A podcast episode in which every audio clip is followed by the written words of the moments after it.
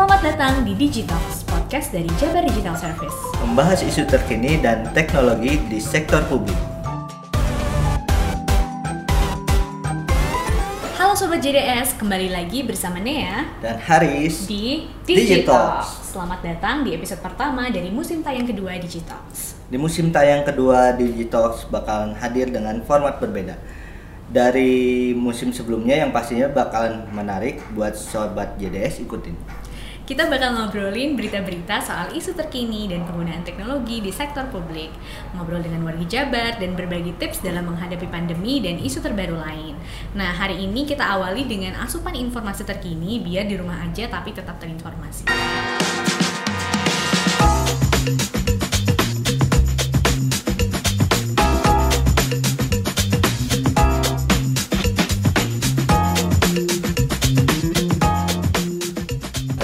Menemukan satu artikel tentang tren di mana orang-orang kaya di luar sana di berbagai belahan dunia. Jadi orang-orang kaya ini membeli properti untuk kegiatan karantina mereka di masa pandemi. Salah seorang manajer umum di Rising S Company, Gary Schlintz, bilang banyak orang-orang kaya yang memesan properti dengan sebuah fasilitas bunker. Okay. Nah, bunker ini tuh yang menarik dilengkapi dengan seperti pintu anti peluru, terus ruang antivirus, kayak komputer aja ya antivirus. Ruang antivirus tuh kayak gimana ya? Jadi ruangan yang mungkin steril banget kali ya. Jadi sampai virus aja nggak bisa bertahan lama di situ. Terus ada juga ruang anti radiasi juga. Jadi itu keren banget sih sebenarnya. Cuman ada juga dia bunkernya itu khusus persediaan makanan yang banyak. Jadi orang-orang kaya ini nggak perlu keluar untuk beberapa lama untuk nyari makanan atau gimana karena udah ada persediaannya banyak di sana. Terus bahkan ada yang memesan khusus si bunkernya ini ada ruang latihan tembak untuk menyalurkan hobi mereka. Ruang latihan tembak, terus bahkan ada yang membuat lahan bercocok tanam di bawah, padahal kan itu tertutup ya. Tapi entah bagaimana itu bunkernya bisa masuk matahari juga, sehingga tanaman-tanamannya juga bisa tumbuh seperti biasa gitu. Nah, itu kayak Snowpiercer. Lo tau nggak? Snowpiercer tuh dia sebuah film, ceritanya dunia ini membeku. Jadi sebuah company dia bikin kereta yang dia jalurnya tuh mengelilingi dunia. Jadi semua orang tinggalnya di dalam kereta itu, nggak keluar-keluar karena kalau di luar suhunya udah di bawah normal. Jadi manusia nggak bisa hidup. Tapi itu di bawah tanah atau? Nggak, di atas tanah. Oh, di atas tanah. Tapi dia tetap tertutup gitu. Jadi ada bagian menanam-nanamnya. Ya mungkin ada teknologi sesuatu yang bisa bikin dia tetap tumbuh, tapi nggak ada sinar matahari asli. Gitu. Ya mungkin itu orang kaya itu bisa terinspirasi dari film itu kali ya. Untuk membuat bunker dan bertahan hidup di masa pandemi ini ya, supaya mereka nggak ketularan mungkin ya. Jadi mereka memilih mengasingkan diri di bunker itu, dan harga bunkernya juga itu nggak tanggung-tanggung, bisa mulai dari 700 jutaan ke atas itu. Dan 700 juta apa ya? Rupiah? Kalau dirupiahin 700 juta, mulai dari 700 kira 700 juta dolar gitu. Iya. Tapi ada juga yang sampai bermiliaran itu juga. Nah, bahkan developer lain di Scotland ini bilang selain bunker, trennya juga orang-orang kaya banyak yang memesan di pulau terpencil seperti di Scotland Island. Itu biasanya real estate gitu ya, dipesan itu. Jadi kelilingnya tuh nggak ada pemukiman, jadi jauh dari pemukiman, kelilingnya itu kayak pohon-pohon hutan gitu. Dari real estate satu ke real estate kedua itu mereka berjauhan. Nah, itu cara mereka mengasingkan diri. Bahkan ada salah satu klien, mereka nih baru beli properti di tengah kota di Mayfair kalau nggak salah, itu tuh dengan harga 628 miliar rupiah kalau dirupiahin di tengah kota, dan saat pandemi datang, padahal dia baru beli itu, dia langsung pindah. Enak banget ya jadi orang kaya. Kayak ada pandemi, ayo kita mengasingkan diri gitu. Karena saking takutnya terpapar, mereka langsung pindah. Nah itu ya gimana ya? Menarik juga sih sebenarnya. Kita aja yang mau makan malam aja masih bingung mikirin ini kita masak sendiri apa pesan online. Udah berjalan dari kantor. Makan malam udah berjalan dari kantor. Oke, itu menarik banget sih sebenarnya, ada berbagai behavior, berbagai perilaku yang terjadi di saat pandemi ini. Dan itu mungkin bisa meng-highlight juga apa ya perbedaannya gitu, atau misalnya kesenjangan. Banyak orang yang tinggalnya di pemukiman padat gitu, yang lo mau social distancing kayak mau apa, mungkin kemungkinan ketularannya tertinggi karena tinggal di pemukiman padat atau misalnya satu rumah ada dari nenek sampai cucu, misalnya 4 generasi. Nah itu menarik. Oke, nah mungkin karena ngomongin karantina juga, dan tadi udah ngomongin manusia-manusia beruang banyak yang bisa hidup dengan nyaman, mungkin itu agak seperti hayalan babu buat kita gitu. Yeah. Anyway, jadi kita ngobrolin ngomong-ngomong soal karantina.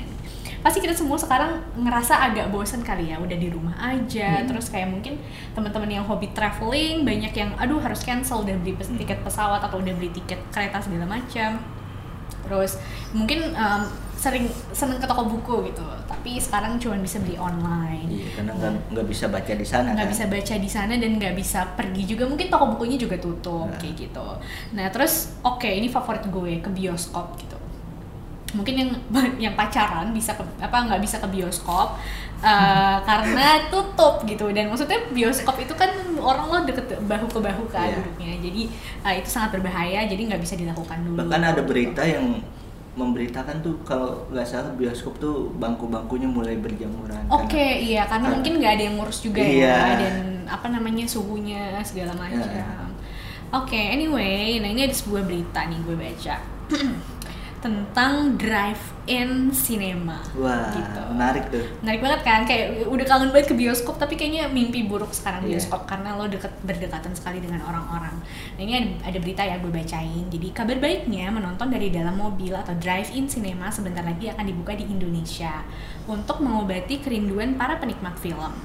Jadi di Indonesia bakal ada drive-in cinema yang di Indonesia ini digagas oleh Ergo Enko yang memberikan layanan menonton film layar lebar dari dalam mobil. Nah, di berita ini dikutip perwakilannya Adam Hadzic namanya, menyebut kalau rencana penyelenggaraan drive-in cinema di Jakarta terinspirasi dari acara serupa di Korea Selatan dan Amerika. Nantinya acara ini dikemas layaknya menonton layar tancap, namun dari dalam mobil guna menekan risiko penularan virus COVID-19. Nah, itu ada batasannya untuk daftar atau ini kata beritanya dalam sekali penayangan mungkin sekitar 150 mobil dalam sekali waktu. Itu banyak banget sih ya, mobil kan besar ya, apalagi kan harus ada jarak juga ya, harus ada kalau iya benar, soalnya kan pergerakan mobil kan nggak bisa kalau ribet-ribet kayak manusia kan. Dalam satu hari mungkin ada 2-3 film yang diputar katanya, dikutip. Nah, bahkan jarak antar mobil minimal 2 meter, jarak ke depan belakang minimal 3 meter, dan orang yang datang sana tidak boleh untuk keluar mobil karena semua harus ikut aturan main yang sudah diterapkan oleh pemerintah gitu. Mungkin di dalam mobilnya juga harus ikut aturan PSBB kali ya kan. PSBB kan mobil tuh cuman misalnya yang kapasitasnya 8 cuma boleh 5 dengan sopir paling gitu kan, maksimal 5 ya. Itu kalau melihat mobilnya harus berjarak juga, harusnya mungkin nanti bisa dipikirkan juga ya, harusnya itu tuh drive-in cinema harus di venue yang sangat-sangat luas karena gak mungkin juga di pinggir jalan. Itu malah bikin macet juga kali ya. Udah gitu ada 150 mobil itu mungkin harus di lapangan bola. Iya mungkin, di lapangan bola sih. Ini kan paling mungkin. Karena layarnya segede apa ya, 150 mobil bisa menonton. Kalau misal di venue yang tanggung gitu kan, yang akhirnya malah orang-orang pada penasaran, apa tuh dari jauh masih bisa kelihatan, pada berhenti di jalan. Nah itu bisa bikin macet juga, padahal lagi PSBB juga kan gitu. Itu mesti harus dipikirkan. Tapi sebenarnya ini bukan konsep yang baru ya. Ini kayak di luar negeri tuh udah sering banget ada drive-in cinema. Mungkin di Indonesia belum terlalu. Kalau di Indonesia mungkin misbar. Oh, misbar. Layar tancap gitu. Tapi manusianya datang tanpa mobil gitu kan. Nah, mungkin ini bisa jadi sebuah option kali ya dikala pandemi ini bioskop belum buka dan belum boleh juga dan bahaya juga, mungkin bisa menjadi sebuah opsi. Nah, memang di saat pandemi ini beberapa perusahaan mencari cara-cara baru untuk bertahan. Nah, si Ergo Enko ini sebenarnya event organizer. Jadi mungkin biasanya event organizer mungkin konser atau festival, tapi kan itu nggak mungkin hidupnya ya. Dari acara kan? Hidupnya dari acara. Penghasilannya dari acara. Tapi gitu. Kalau acara mengumpulkan orang banyak di saat pandemi ini kayaknya nggak mungkin nggak sih? Dan itu sangat bahaya untuk menjadi hotspot dalam penularan virus gitu ya. Nah, jadi mungkin drive-in cinema ini jadi sebuah jadi sebuah cara barunya si Ergo Enko untuk bertahan. Nah, mungkin drive-in cinema ini juga bakal jadi normal yang baru di masyarakat kita gitu. Karena mungkin pandemi ini membuat ide gitu. Gitu. Kenapa kita nggak bikin drive-in cinema kayak gitu? Tapi sayang baru di Jakarta. Iya, belum ada di Bandung. Di Bandung belum ada, di Jawa Barat belum ada. Di Jakarta juga sebenarnya masih proses ya. Masih rencana dan baru ada. Please bikin di Bandung, aku kangen ke bioskop. Nah, ngomong-ngomong lagi nih soal normal yang baru nih, tadi kan kita ngobrol kayaknya drive-in cinema ini bisa jadi normal yang baru. Nah, berhubung kita lagi ngomongin itu, Gubernur Jawa Barat Kang Emil akhir-akhir ini merilis sebuah pergub tentang persiapan menghadapi new normal di Jawa Barat nih Sobat CS. Boleh diceritain nggak, Haris? Aduh, layarnya kegeser sebentar. Oke. Mana sih? Ayo, mana? New normal sendiri di Jawa Barat itu punya sebutan lain. Oke. Itu namanya gimana ya sebutnya? AKB30 ya, AKB30. AKB30 lah. Itu kalau AKB kayaknya gerben. Semacam itu mungkin. Bukan. Bukan dong. Bukan. AKB30 apaan tuh? AKB30 itu adalah sebuah panduan yang dirilis Pemda Prof Jabar untuk 30 bidang kegiatan yang biasa dilakukan masyarakat. Nah, itu nanti bisa dilakukan kembali di tengah pandemi corona ini. Tapi dengan Intinya adaptasi kebiasaan ya, Riz, bukan kegiatan. Adaptasi kebiasaan baru. Kebiasaan baru ya. Oh, sorry. Namanya adaptasi kebiasaan baru atau AKB 30. 30-nya adalah 30-nya itu adalah panduan yang berisi di 30 kegiatan. Jadi ada 30 kegiatan yang ada pedomannya. Iya, ada pedomannya. Nah, itu yang sebelum pandemi itu berjalan normal, nah nanti diatur di tengah pandemi itu seperti apa sesuai protokol yang disediakan, yang sudah dirancang gitu. Nah, bidangnya itu mulai dari bidang kesehatan, perjalanan, pendidikan, perdagangan hingga saat di area publik itu nanti ada pedomannya gimana supaya tetap aman beraktivitas tapi tetap terhindar dari virus corona gitu. Okay. Nah, panduan ini berarti dia ada kategorinya kali ya buat apakah semua wilayah bisa melakukan AKB?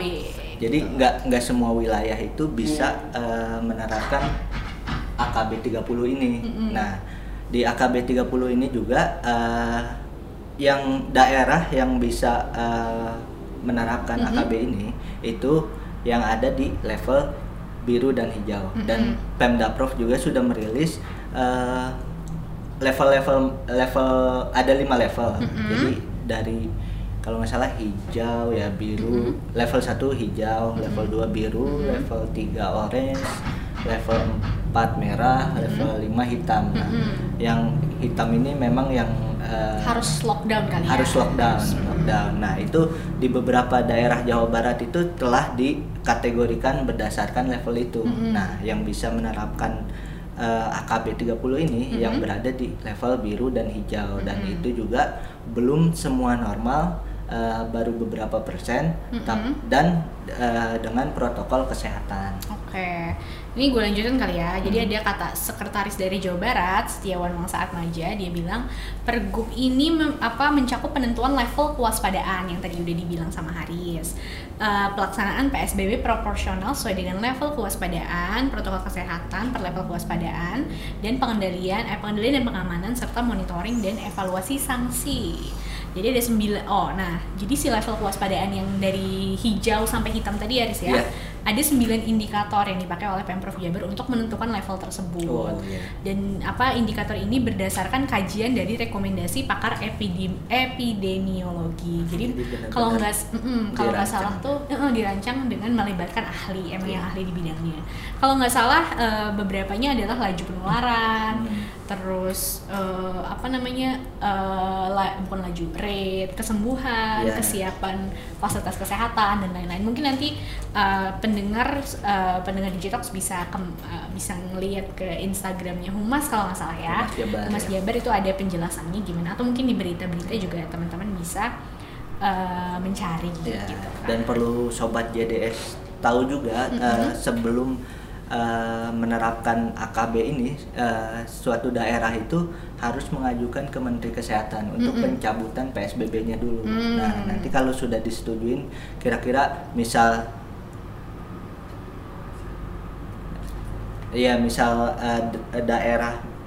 Kota Bandung ini mengajukan ke Menteri Kesehatan untuk menerapkan AKB 30, dan dia harus mencabut dulu ke Menteri Kesehatan, dan nanti Menteri Kesehatan itu akan mengkaji dulu apakah daerah ini memang layak untuk menerapkan AKB itu atau belum. Bisa jadi belum. Nah, yang diasas sama Menteri Kesehatan ini apakah boleh dicabutnya atau boleh menerapkannya?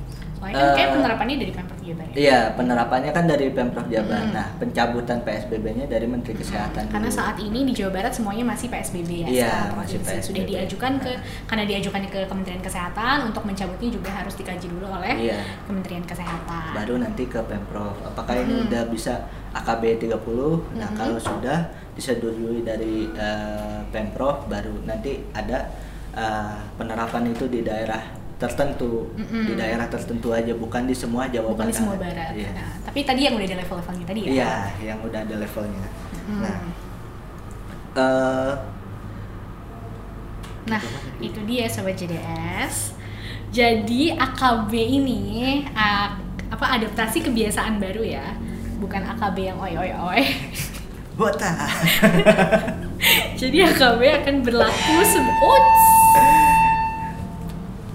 apa itu? Jadi AKB ini akan berlaku sebagai new normal di Jawa Barat gitu, untuk perlahan-lahan kembali menghidupkan aktivitas dan ekonomi masyarakat, tentunya dengan tetap memperhatikan perilaku bersih dan protokol kesehatan. Nah, saat PSBB berlaku kan bisa dibilang aktivitas fisik dan ekonomi itu tertidur, mati suri lah istilahnya. Iya, kita harus bangunkan lagi. Iya, banyak orang yang harus kerja dari rumah, yang masih harus ke kantor pun pasti ada. Penyesuaian kerja untuk mencegah penularan virus di kantor juga dilakukan di beberapa tempat. Bahkan banyak juga pekerja yang dirumahkan karena tempat kerjanya nggak bisa beroperasi akibat pandemi. Mungkin karena penghasilannya turun dan mereka harus mengurangi jumlah karyawan dan harus dirumahkan. Nah, kira-kira apa ya pendapat warga Jabar mengenai AKB 30 ini? Kita habis ini bakalan menelpon beberapa warga Jabar untuk menanyakan pendapatnya tentang AKB 30 ini. Iya, ini di segmen baru DigiTalks, apa namanya, Riz? Ngobrol bareng wargi. Hai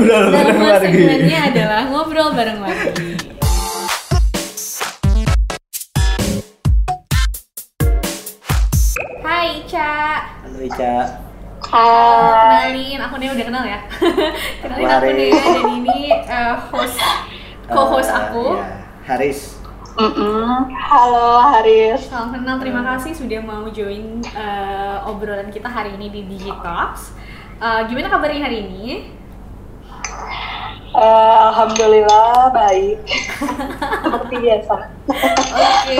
Mungkin sebelumnya Ica mau kenalan dulu kali ya. Kalau aku sama Haris sudah kenal, tapi mungkin Sobat JDS ada yang belum kenal sama Ica, boleh diperkenalkan diri dulu? Oke, halo, nama aku Ica. Umur aku 24 tahun. Terus sekarang ini lagi bekerja sebagai guru di salah satu institusi non formal, sama nyambi-nyambi jadi tour guide di salah satu museum kecil gitu di Bandung. Institusinya boleh disebutin sih, boleh ya? Gak apa-apa ya? Gak apa-apa sih disebutin, soalnya kita nggak mendapatkan uang dari itu. Oh gitu? Gimana ininya? Iya, aku kerja di itunya di Kumon, sama kalau misalnya di museum itu di Wat Batu. Ya, jadi Ica ini adalah seorang tutor bahasa Inggris ya, Ica ya? Tutor bahasa Inggris di Kumon dan seorang tour guide di Wat Batu, teman-teman. Nah, selama PSBB ini, Ca, kita mau ngobrol nih ya soal bekerja saat lagi PSBB. Nah, saat lagi PSBB ini kan banyak banget dari kita yang harus kerja dari rumah gitu ya. Nah, kalau Ica sendiri mungkin boleh dong diceritain pengalamannya gimana sih selama PSBB ini bekerja dari Kumon, apakah ada kebijakan WFH atau kebijakan lain? Oke, karena kerjaanku ada dua, kalau dari Kumon sendiri emang dari pusat itu nyuruh kita untuk WFH semuanya. Jadi kita semua instruktur kelas itu menghubungi murid-murid dari kelas, terus dari rumah maksudnya. Terus PR-PR karena Kumon itu kan mereka harus ngerjain PR setiap hari, jadi berlatih setiap hari. Nah, PR-PR-nya itu dikirim lewat ojek online ke rumah kita gitu. Sementara kalau misalkan di Wat Batu sendiri untuk museum sendiri kan juga sepakat kalau di Indonesia semuanya itu ditutup selama pandemi gitu. Jadi nggak ada sama sekali kegiatan, dan akhirnya kalau dari di Wat Batu sendiri juga sama, jadi nggak ada kegiatan sama sekali kalau di Wat Batu. Oh, nggak ada apa virtual tour virtual tour gitu. Oh, virtual tour ada. Oh, virtual tour ada kalau virtual tour dan ya kegiatan-kegiatan online lainnya sih biasanya kalau di Wat Batu sendiri. Tapi kalau untuk sehari-hari ngajar di Kumon sebelum pandemi itu apakah ada kelas online-nya juga atau emang semua tatap muka sebelumnya? Kalau di Kumon sendiri kan semuanya emang harus tatap muka, soalnya emang ada pembinaannya emang harus tatap muka, dan kita harus langsung mengamati si murid ini lagi ngerjainnya itu kayak gimana gitu. Makanya emang pas lagi pandemi ini agak sulit ya, soalnya kan harus ngamatin langsung si anak itu kesusahan atau enggak saat mengerjakan kayak gitu sih. Nah, itu sebenarnya, Ca, yang pengen kita tanyain itu selain dari emang kebijakannya harus WFH, terus kan kalau kita yang bayangin sekarang kalau lagi ngajar anak orang kursus gitu kan, itu ya udah pasti nutor secara tatap muka gitu. Nah, sedangkan sekarang harus ditelepon ya, tadi kata Ica kayak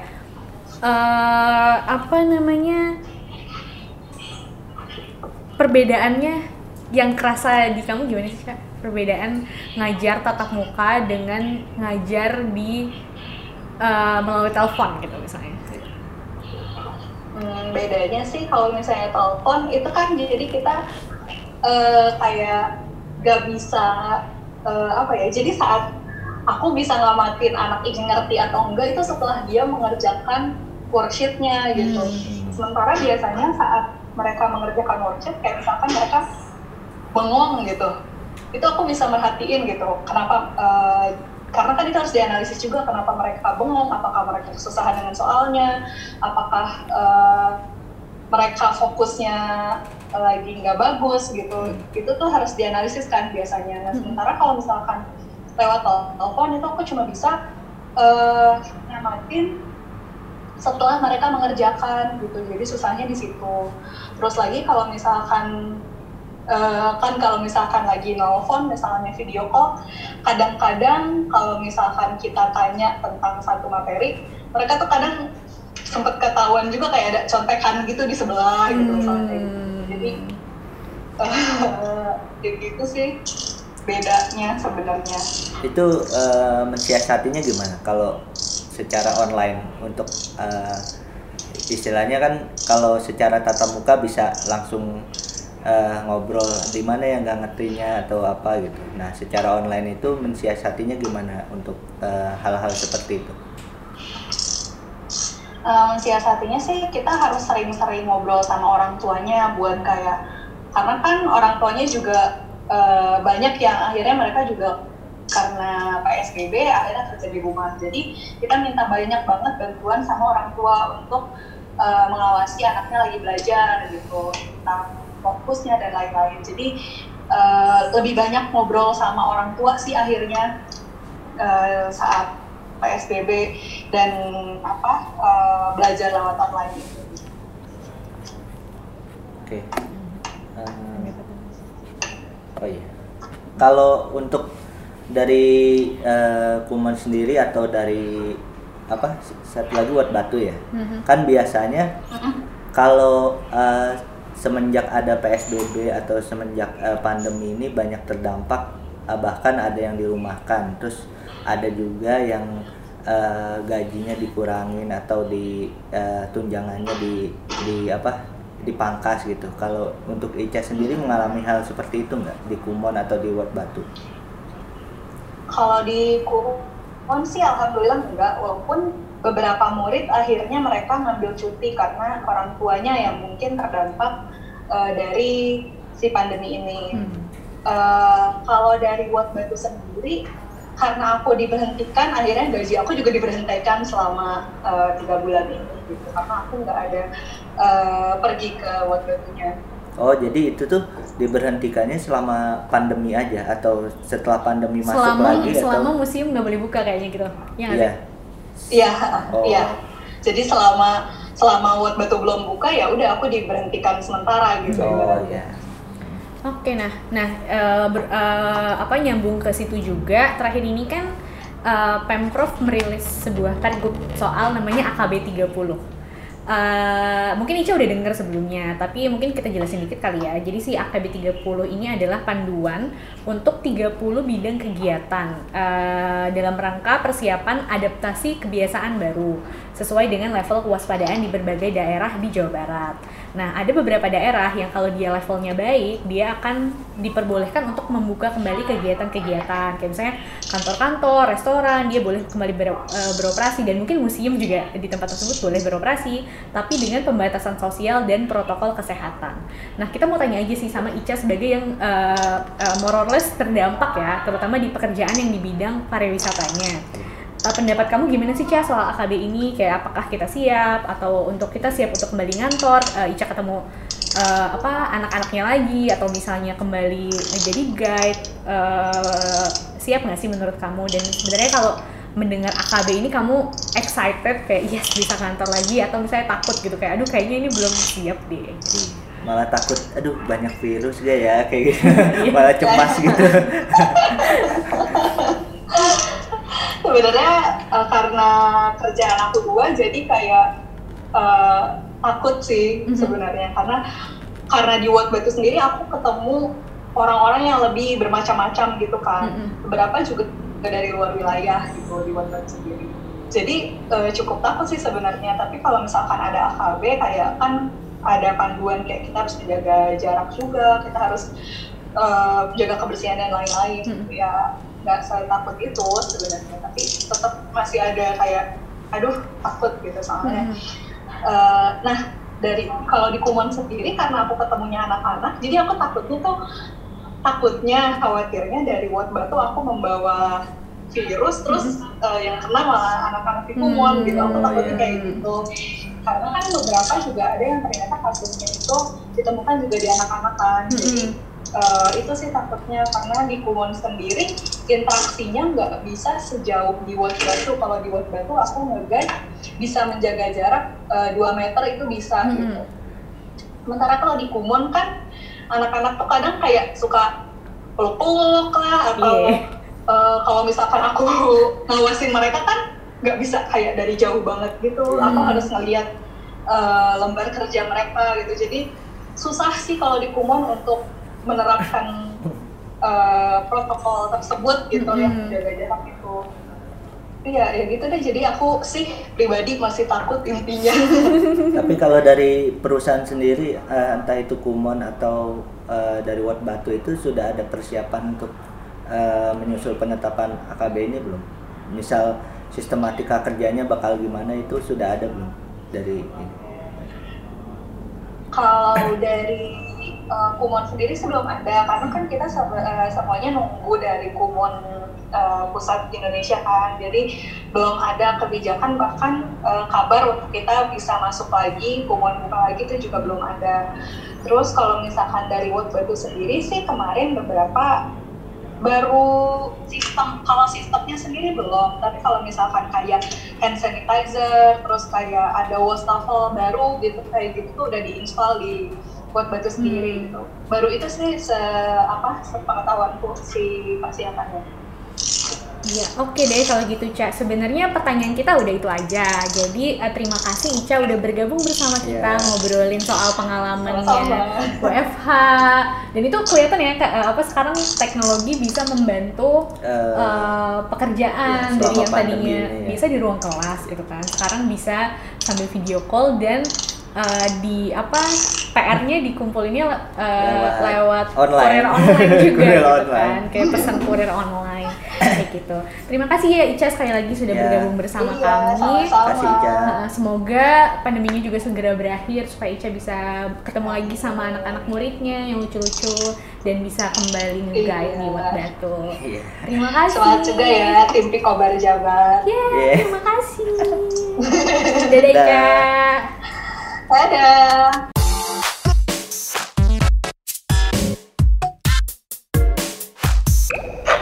Halo. Halo. Ya. Halo, selamat siang Bapak. Halo Dek. Perkenalkan, nama saya Dadang Badru Tamam. Jabatan saya Supervisor Customer Service di Gerbang Tol Pasir. PT Jasa Marga atau Road Operator JMTO. Mungkin kalau boleh diceritain sedikit pekerjaannya itu seperti apa ya Pak? Bidang saya itu adalah bidang jasa pelayanan, khususnya di bidang jasa pelayanan jalan tol, yang mengoperasikan gerbang tol di Gerbang Tol Pasir. Yang pembagian tugasnya dilakukan secara tersib. Ya, tersibnya jumlahnya 8 jam tersibnya. Jadi ada 3 shift setiap hari. Jadi kita melaksanakan operasi gerbang tol itu 24 jam secara non-stop gitu. Mungkin saya bakalan tanya ini mengenai kebijakan Jasa Marga sendiri, Jasa Marga di Pasir gitu. Kalau untuk divisi Bapak sekarang, apa tadi customer service ya, itu ada kebijakan apa saat pandemi datang ini, ataukah ada yang bekerja dari rumah atau tetap masuk kantor gitu, ada nggak kebijakannya? Untuk operasionalnya sendiri, kita kan ada yang di bagian fungsional sama yang di operasional. Nah, kebetulan kalau yang di operasional sendiri itu ada kebijakan dari manajemen kami untuk mengantisipasi pandemi COVID-19 ini, yaitu dengan pengaturan jadwal per grup. Jadi kalau dulu itu sistemnya berputar antara saya sebagai kepala supervisor dengan customer service itu jadwalnya tidak beriringan, tidak bareng. Karena mereka pola jadwalnya itu 4 hari kerja, 2 hari libur. Sementara kalau supervisornya sendiri jadwal kerjanya 3 hari kerja, 2 hari libur. Nah, otomatis kan ada perbedaan, tidak akan sama terus. Nah, untuk mengantisipasi kalau misalkan terjadi sesuatu di antara petugas ada yang terkena corona, kebijakan manajemen itu adanya pembagian jadwal secara grup. Jadi antara petugas customer service sebagai atasannya dan customer service-nya sendiri jadwalnya sama. Jadi polanya jadi 3-2. Nah, itu secara otomatis ada perubahan pola kerjanya itu dari sistem 42 ke 32 gitu, seperti itu. Tapi untuk itu tidak berdampak dengan adanya pengurangan atau operasional jam kerja, ya tetap bersama aja. Itu cuman itu aja perubahan. Beda polanya aja ya, Pak, ya? Betul. Jadi kita beriringan terus antara supervisor sama customer service-nya itu jadwalnya sama dari shift 1 sampai shift 3 itu bareng terus, liburnya bareng terus.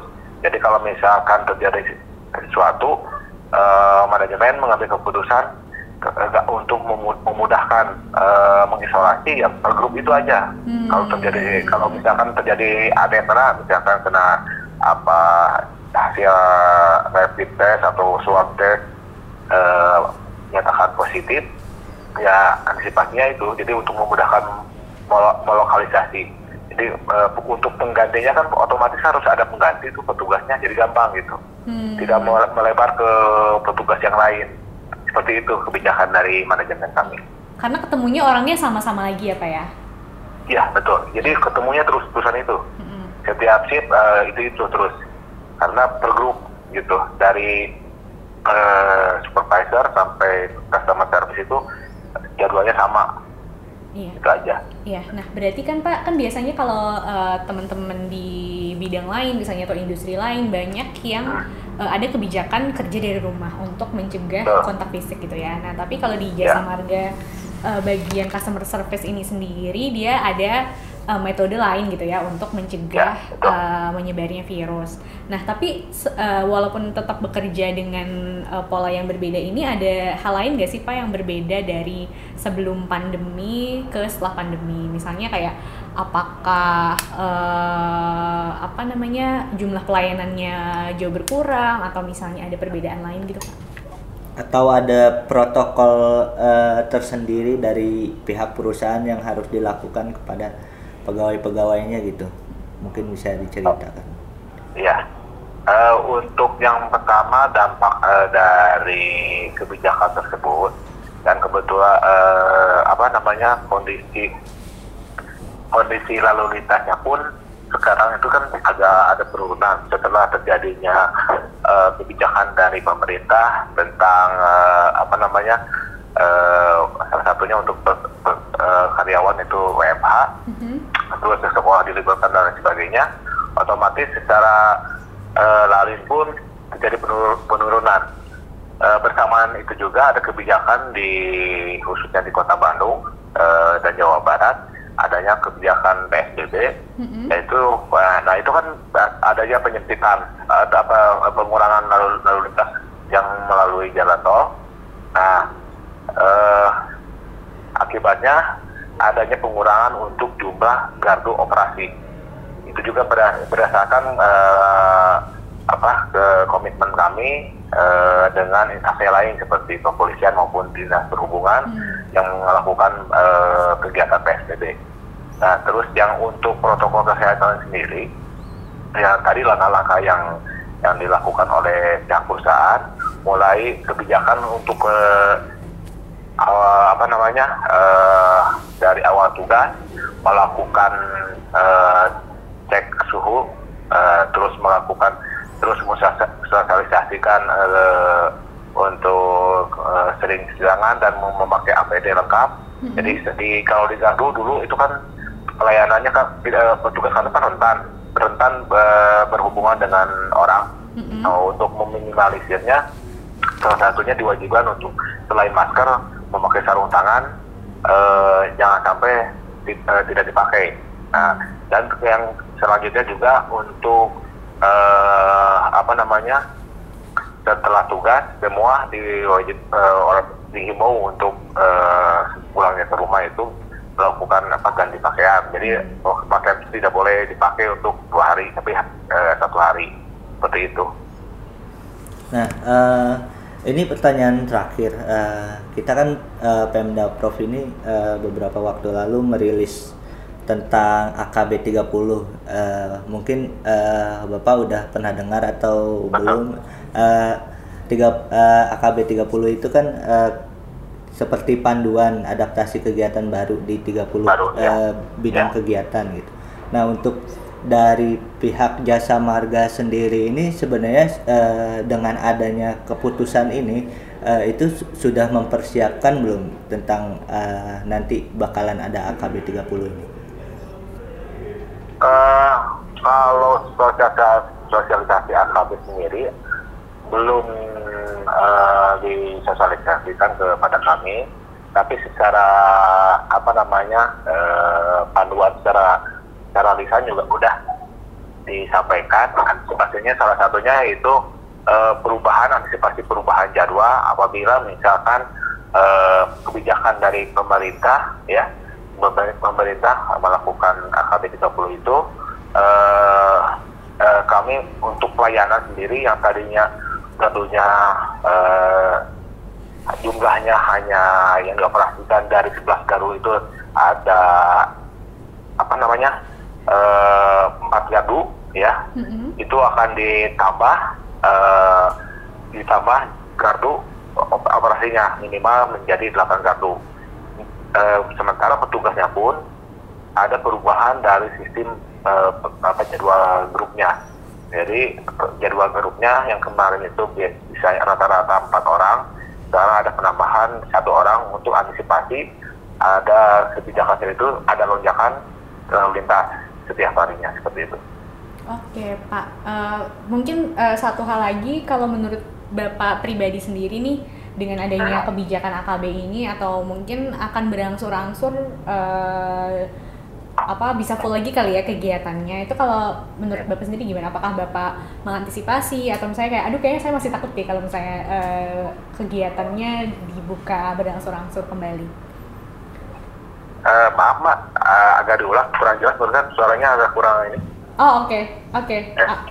Kalau Bapak mengantisipasi nggak adanya AKB ini? Kayak misalnya, oh berarti sekarang kegiatan udah mulai normal lagi, nanti gardunya dibuka lebih banyak lagi, atau mungkin masih sedikit takut? Secara pribadi gitu, pendapat Bapak sendiri tentang kebijakan AKB itu. Kalau secara pribadi sebetulnya saya sendiri merasa belum ini ya, karena lihat hasil hasil pertambahan positif di Indonesia itu belum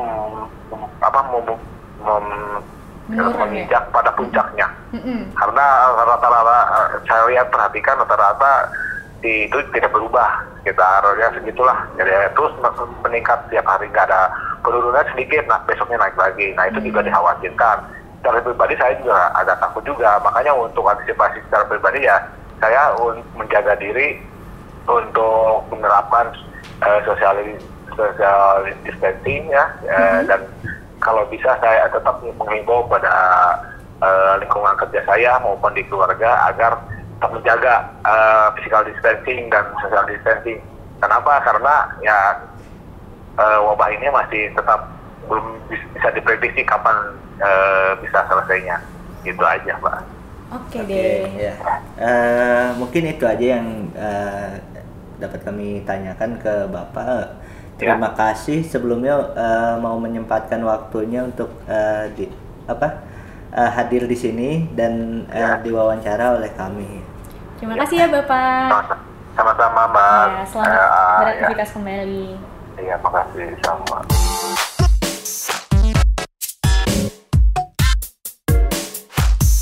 Halo. Halo. Halo, selamat pagi Teteh.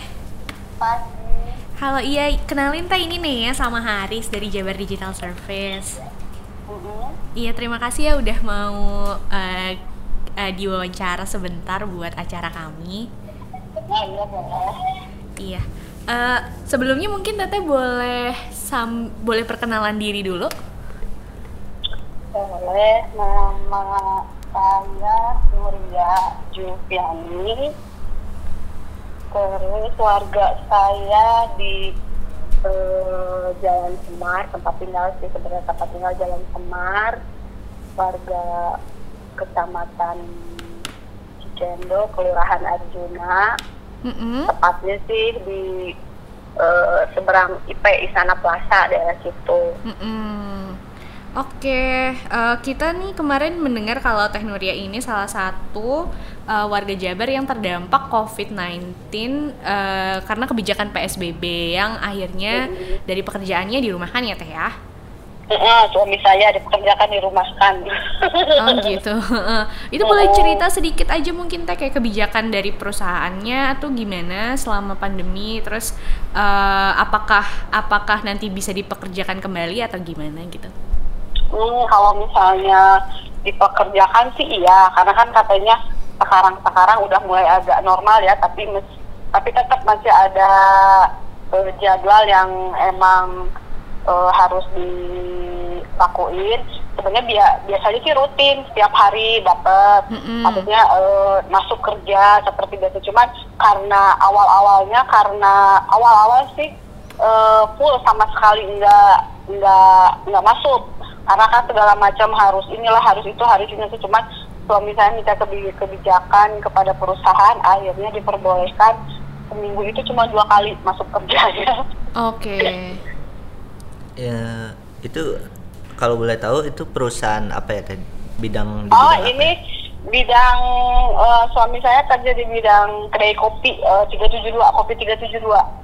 Oh iya, soalnya kalau di masa pandemi ini kan emang nggak boleh buka ya Teh ya, jadi mungkin itu berdampak juga betul. Kepada pegawainya. Kalau saat itu yang terdampak dan dirumahkan kira-kira ada berapa ya dari pegawainya itu? Ataukah semuanya atau sebagian atau gimana? Awal-awal sih masih bisa ya buat admin-admin, terus buat security, terus sama buat generator yang masih pihak bagian kantornya. Cuman untuk keseluruhan kayak kasir, kayak barista, sama satu lagi itu bagian dapur, itu semua dirumahkan. Cuman ada beberapa yang pihak orang-orang dari sana barista, masuk dong, akhirnya ya kebijakannya take away. Nah udah take away, tapi take away juga kita di pihak perusahaan dibatasi cuma satu barista, satu dapur, sama satu kasir. Tapi ternyata tidak berjalan mulus, karena dari awal kan 372 kopi itu dominannya dining ya, di tempat. Cuman untuk memberikan kelonggaran kepada perusahaan, kepada anak-anaknya, kepada karyawannya, akhirnya di 372 kopi memberikan kelonggaran udah sehari masuk kayak gitu. Cuman sehari masuk dampaknya nggak begitu bagus untuk take away, akhirnya ya orang-orang yang barista itu minta dirumahkan juga, karena kan dia bukan asli orang sini, ada yang orang dari Garut, dari Pasir, dari luar Jawa Barat lah istilahnya, kayak gitu. Oke, iya. Terus kalau boleh bertanya nih Teh, karena karena kebijakan dirumahkan ini untuk saat ini Teh Nuri dan keluarga gimana caranya memenuhi kebutuhan ya? Karena sekarang kan lagi dianjurkan untuk di rumah aja nih. Nah, akhirnya ya saya ada di pihak RW kan sebenarnya udah ada beberapa bantuan ya yang memang dikasih sama pihak pemerintah. Beberapa aku masukin karena kan ternyata yang pihak pemerintah memberikan donasi atau memberikan satu sumbangan yang terdampak, akhirnya aku termasuk juga. Cuman ya prosesnya agak lama kalau misalnya untuk dari pihak RW, karena kan harus masukin data dulu KK, terus KTP. Aku nunggu berapa sih, sebulan kalau nggak salah ya, awal-awal pas waktu itu awal corona, pas berhubungan juga sama bulan puasa tuh, bulan Ramadan. Aduh pusing minta ampun. Itu masih dalam proses mengajukan bantuannya ya Teh?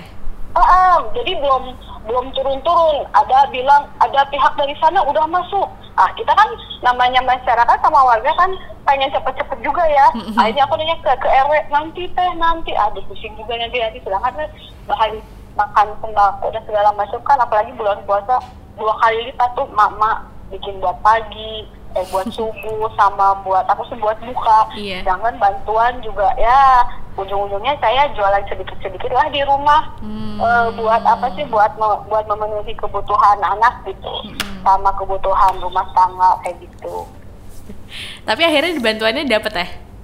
Alhamdulillah dapet sebelum kalau nggak salah sebelum lebaran gitu, berapa hari sebelum hari H gitu kalau nggak salah.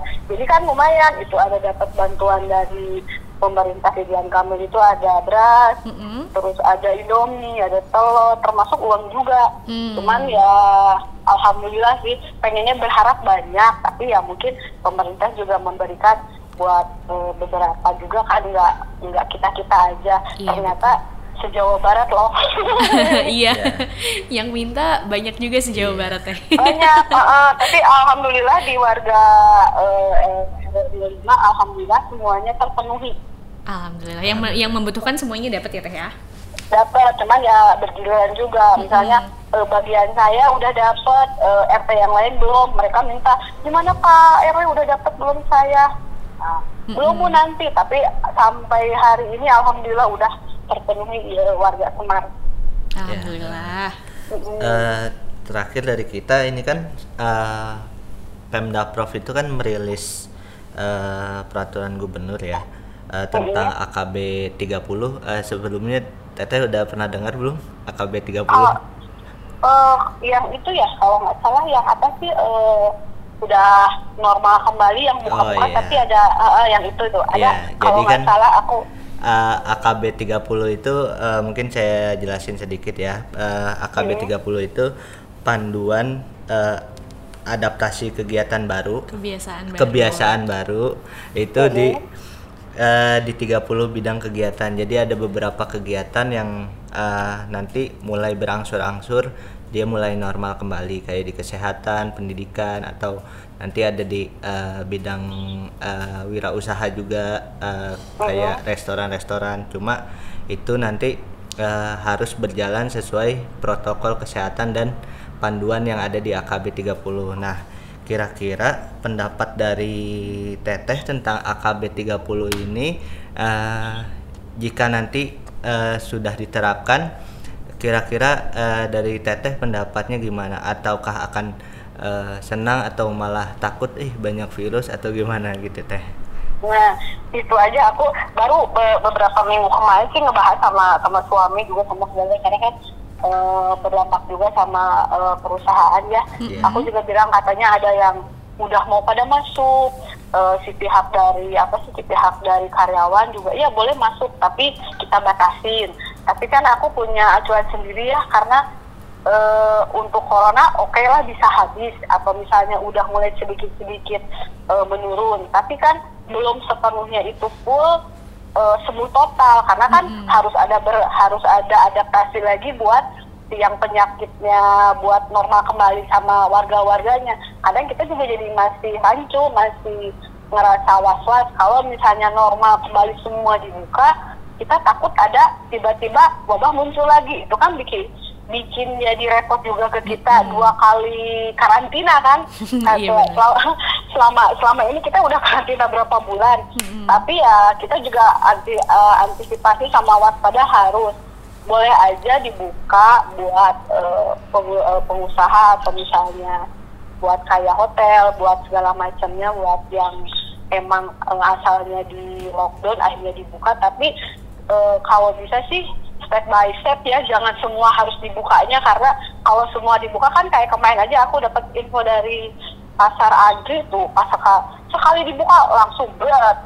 Akhirnya kan dapat lagi lockdown lagi kedua kalinya. Nah, aku khawatirnya seperti itu, ada kekhawatiran buat ibu rumah tangga, tapi buat perusahaan mungkin masih 50-50 ya, apa harus dibuka atau enggaknya. Mungkin pihak dari pemerintah yang lebih tahu sama lebih lebih mengerti gimana bagusnya. Cuman kalau kata aku sendiri, pribadi aku sih sama keluarga sih, kalau bisa sedikit-sedikit aja. Apalagi mall kalau bisa jangan dibuka, mending yang emang lebih urgent dulu, kayak misalnya puskesmas, karena kan orang-orang sekarang sakit aja susah, susahnya ke dokter takut, susahnya ke puskesmas takut juga ada kena wabah, jadi masih rasa was-was itu masih tinggi gitu. Kalau emang harus semua harus dibuka kayak gitu Mbak. Oke, iya terima kasih Teh, jawabannya sangat memberikan apa ya, memberikan insight juga buat kita di Pemda Prof Jabar. Mungkin kalau misalnya kita boleh cerita sedikit, di AKB ini juga ada semuanya, ada protokolnya, dan nggak semua daerah bisa menerapkan langsung karena ada level-level kewaspadaan, dan kayak baru 60% dari wilayah di Jabar yang udah bisa menerapkan AKB 30 kayak gitu. Terima kasih banyak ya Teh ya atas waktunya, udah ngobrol bersama kita. Iya. Terima kasih.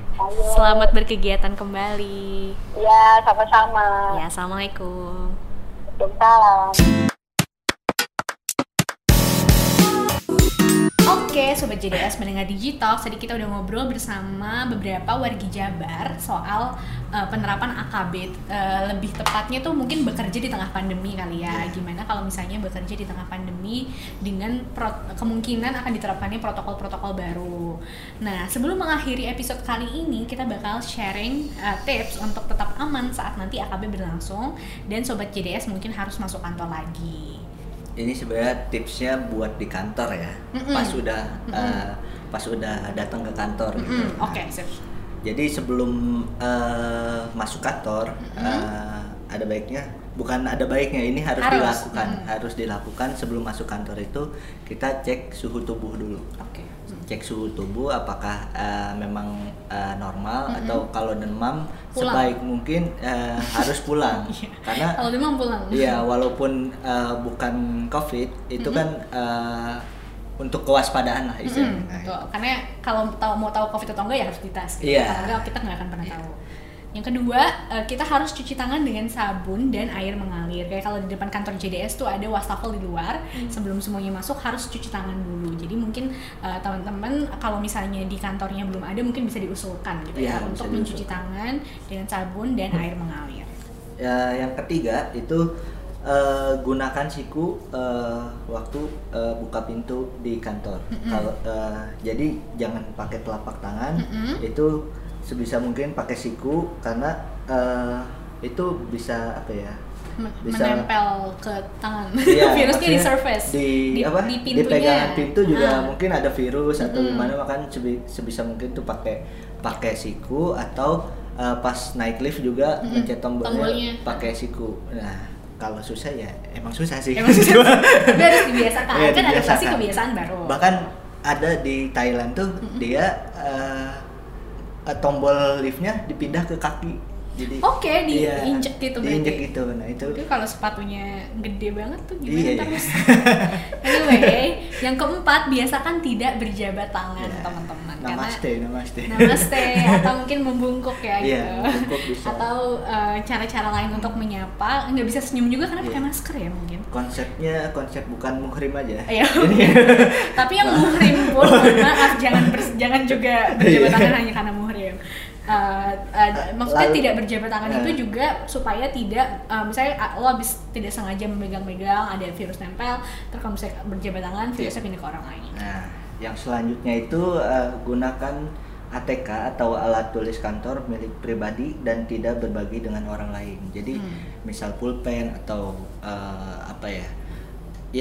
semacam itu yang untuk kerja, itu kalau bisa bawa dari rumah sendiri, dipakai sendiri, nanti setelah pulang bisa dibersihkan pakai tisu basah atau pakai disinfektan gitu ya. Tapi jangan cuci kalau pulpen nanti tintanya bocor. Ya, setelah itu biasakan juga video conference saat rapat. Karena mungkin kalau rapat orangnya banyak ya. Dan kalau misalnya harus ada di satu ruangan yang sama, meningkatkan juga penyebaran virus. Oleh karena itu kalau bisa VidCon saat rapat, kenapa harus tatap muka? Selanjutnya itu rutin bersihkan meja kerja dengan disinfektan tadi bisa. Kalau mungkin nggak ada disinfektan bisa dengan tisu basah, sedia tisu basah. Nah itu rutin dibersihkan, apalagi misal bawa bekal dari rumah pas makan siang, bersihin dulu mejanya baru makan. Setelah makan siang bersihin lagi, nah itu. Oke, nah ini yang terakhir adalah sementara absen tidak menggunakan fingerprint, karena fingerprint kan permukaan tangan dan itu kalau disentuh oleh banyak orang bisa menyebarkan virus juga, teman-teman. Nah itu tadi adalah tips-tips, sedikit tips dari kita yang kita mengadaptasi juga dari pedomannya AKB 30 ya. Pedoman AKB 30. Kayak gitu. Terima kasih Sobat JDS sudah mendengarkan episode pertama di musim tayang kedua. Dari DigiTalks ya, kayak gitu. Terima kasih sudah mendengarkan. Sampai jumpa di episode berikutnya. Dadah. Terima kasih.